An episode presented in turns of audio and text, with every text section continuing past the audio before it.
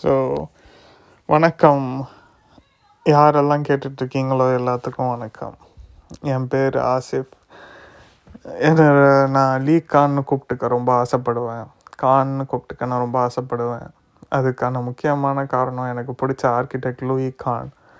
அவருடைய பேருனால தான் வந்து நான் இந்த லீ கான் அப்படிங்கிற பேர் என்ன கேரி பண்ணுறேன் லீங்கிறது லீ கபூசியருங்கிற அவர் ஒரு இல்லை கபூசியர் அப்படின்னு சொல்லுவாங்க ஃப்ரெஞ்சில் அந்த ஒரு மாஸ்டர் ஆர்கிடெக்டும் லூயிகானும் எனக்கு ரொம்ப பிடிச்சது அப்படிங்கிறதுனால என்னுடைய ஒரு அடைமொழியாக இது இருக்குன்னு தான் எனக்கு ரொம்ப பெருமையாக இருக்கும். அவங்களுடைய பேரை வச்சுக்கிறதுக்காக வச்சுருக்கேன். இதுதான். திருச்சி தஞ்சாவூரில் தான் பிறந்தேன். இப்போ திருச்சியில் தான் வளர்ந்தேன். அதுக்கப்புறம் இப்போ நான் ஜெர்மனியில் இருக்கேன். ஸோ இதுதான் என்னை பற்றின ஒரு இன்ட்ரொடக்ஷன்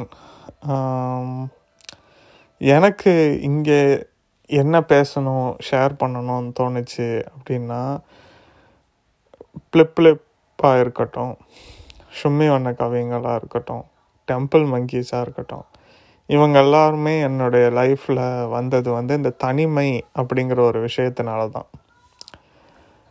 தனிமை அப்படிங்கிறத வந்து எப்படி சொல்லலான்னா ஒரு நம்ம மொழி நம்மளுடைய கல்ச்சர் நம்மளுடைய மொழி நம்மளுடைய பண்பாடு நாகரிகம் எல்லாத்தையும் விட்டு நம்ம ஒரு சம்மந்தமே இல்லாத இன்னொரு மொழி நாகரிகம் பண்பாடு இருக்கிற ஒரு இடத்துக்கு வரும்போது தான் நம்மளோட அந்த டச்சு மிஸ் ஆகும். நம்ம வந்து தமிழே சில வாட்டி நான் மறக்க ஆரம்பிப்பேன். எழுதும் போது வந்து நிறைய பிழை ஏற்படும்.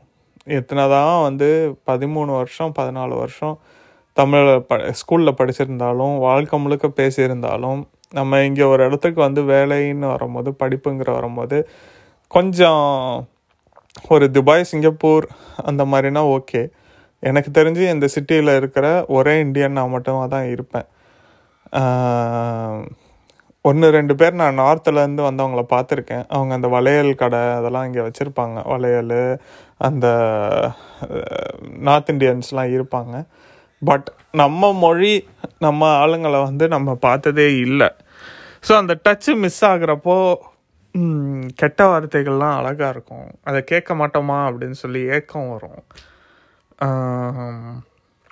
நல்ல ஒரு பா பாட்டு. பாட்டெல்லாம் வந்து அந்த காலத்து பாட்டு எம்ஜிஆர் பாட்டு சிவாஜி பாட்டெல்லாம் கேட்கும் போது ஏதோ ஒரு ஒரு விண்டேஜ் ரோல்ஸ் ராய்ஸு இதை பார்க்குற மாதிரி எனக்கு ஒரு உணர்வு வரும்.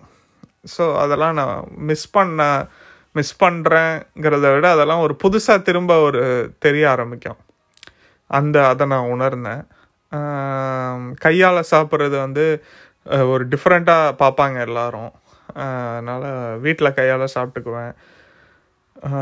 ரூமில் இருக்கிறப்போ வெளியே போகிறப்போ அவங்களோட பழகுற மாதிரி இருக்கும். ஒரு போலியான ஒரு மாஸ்க் போட்டுட்டு வெளியே சுற்றிட்டு வீட்டுக்கு வரும்போது அந்த மாஸ்க் எனக்கு தேவைப்படாது.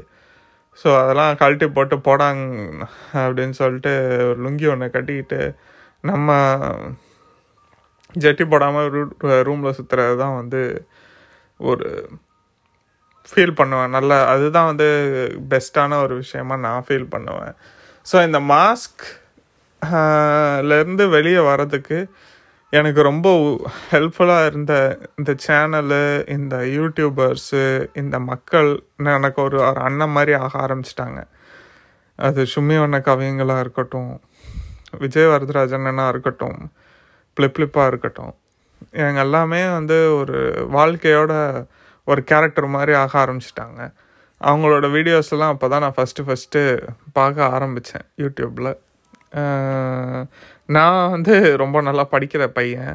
என்னோடய காலேஜில் என்னோட ஸ்கூலில் எல்லாருமே ரொம்ப படிப்ஸ் அப்படின்லாம் எக்ஸ்ட்ரீம் கிடையாது. பட்டு நல்ல பையன் ஃபஸ்ட்டு பெஞ்சு பேச மாட்டேன் கெட்ட வார்த்தை பேச மாட்டேன். கட்டடிக்க மாட்டேன் ஊர் சுத்த மாட்டேன். இந்த மாதிரி ரொம்ப ஒரு எடுத்துக்காட்டான ஒரு பையனாக இருந்துகிட்ருப்பேன் ஸோ ரொம்ப போரிங் தான். என்னை பற்றி இந்த பாட்காஸ்ட் கேட்குறவங்களோ இல்லை இல்லை இதை எனக்கு தெரிஞ்சவங்களோ கேட்டால் மொக்க அப்படிங்கிற மாதிரி தான் நான் ஃபீல் பண்ணுவேன். ஒன்றும் பெருசாக ஒன்றும் இன்ட்ரெஸ்டிங்காலாம் இல்லை. எந்த பிரச்சனையும் இல்லை. அது பாட்டு நியூட்ரல் கியர்னு சொல்லி கூட அண்ணா ஒரு இதில் சொல்லியிருப்பார். அந்த அளவுக்கு கிடையாது. பட் eh, கிட்டத்தட்ட அந்த மாதிரி ஒரு விஷயந்தான். நம்ம எதுக்குப்பா யார் ரொம்பக்கும் பம்புக்கும் போகிறதில்ல தும்புக்கும் போகிறதில்ல அவன் பாட்டுக்கு ஒரு இடத்துல மிச்சர் சாப்பிட்டுட்டு நம்ம வேலையை பார்ப்போம். அந்த மாதிரியான ஒரு கேரக்டர் தான் நான். பட்டு eh, அது எனக்கு தெரிஞ்சு வந்ததில்லை பிடிச்சி வந்ததில்லை. பேரண்ட்ஸோட கண்டிஷனிங்னு சொல்லலாம் அவங்களோட வளர்ப்புன்னு சொல்லலாம். இன்னும் நீ ஒரு இந்த பையன் ஒரு ரிலீஜன் இன்ஃப்ளூயன்ஸ்னு சொல்லலாம். இந்த மாதிரி நிறைய விஷயங்கள் கலந்ததுனால சின்ன வயசுலேருந்தே அப்படி ஆயிடுச்சு லைஃப் ஸோ அதை பற்றிலாம் நான் ரொம்ப பெருசாக பேச விரும்பலை.